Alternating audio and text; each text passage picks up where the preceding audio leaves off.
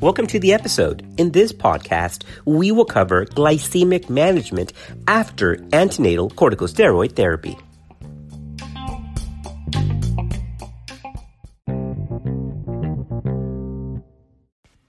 Glucocorticoids are drugs which have multiple effects on carbohydrate, protein, and lipid metabolism, as well as other aspects of homeostasis. They are potent anti-inflammatory and immunosuppressive molecules.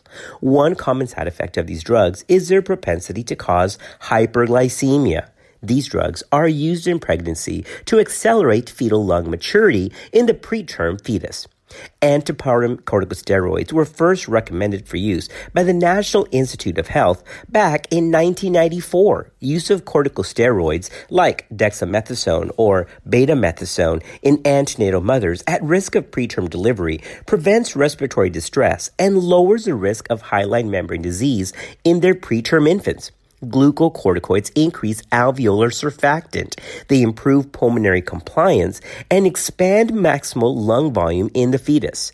This occurs due to induction of protein synthesis in surfactant producing type 2 cells in the fetal lung.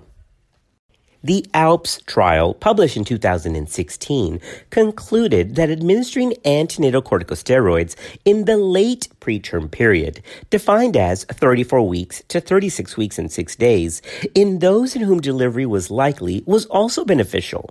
Severe respiratory complications, transient tachypnea of the newborn, surfactant use, and bronchopulmonary dysplasia also occurred significantly less frequently in the betamethasone group. There was no significant differences between the incidence of chorioamnionitis or neonatal sepsis.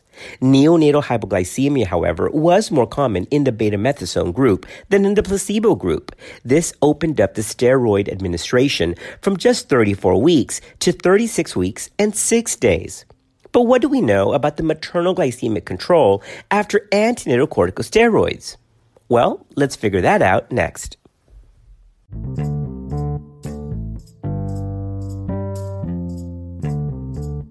Gestational diabetes is not considered a relative contraindication for antenatal corticosteroids, nor is frank diabetes. But brittle diabetics can be at risk for severe hyperglycemic episodes following corticosteroid use for fetal lung maturity, so they should be monitored closely.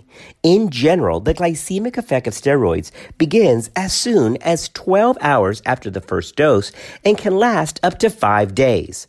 Let's take a look at the use of antenatal corticosteroids in women with pre-existing diabetes.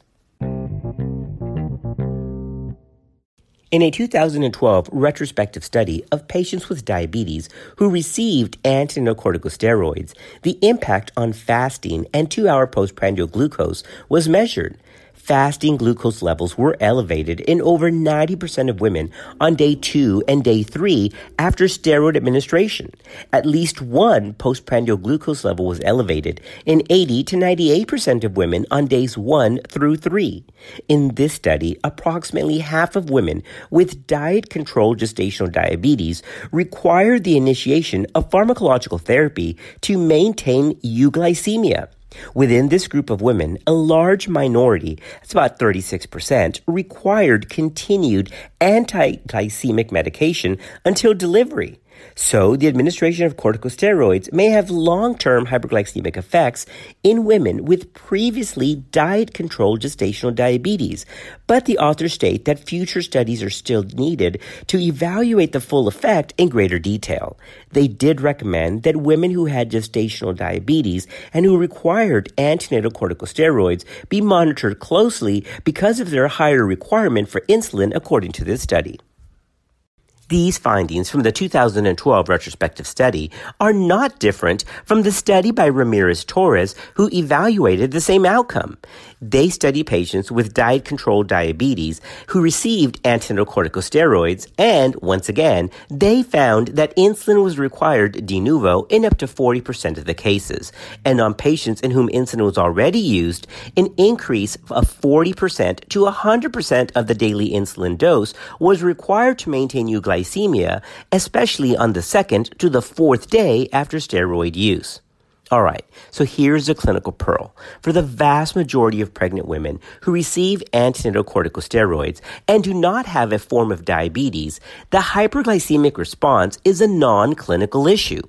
However, for pregnant patients with gestational diabetes, even diet controlled, Although the hyperglycemic effect of anticorticosteroids tends to be brief, lasting no more than about five days, remember that gestational diabetic patients, just like frank diabetic patients, can go into DKA at much lower glycemic thresholds than non pregnant individuals.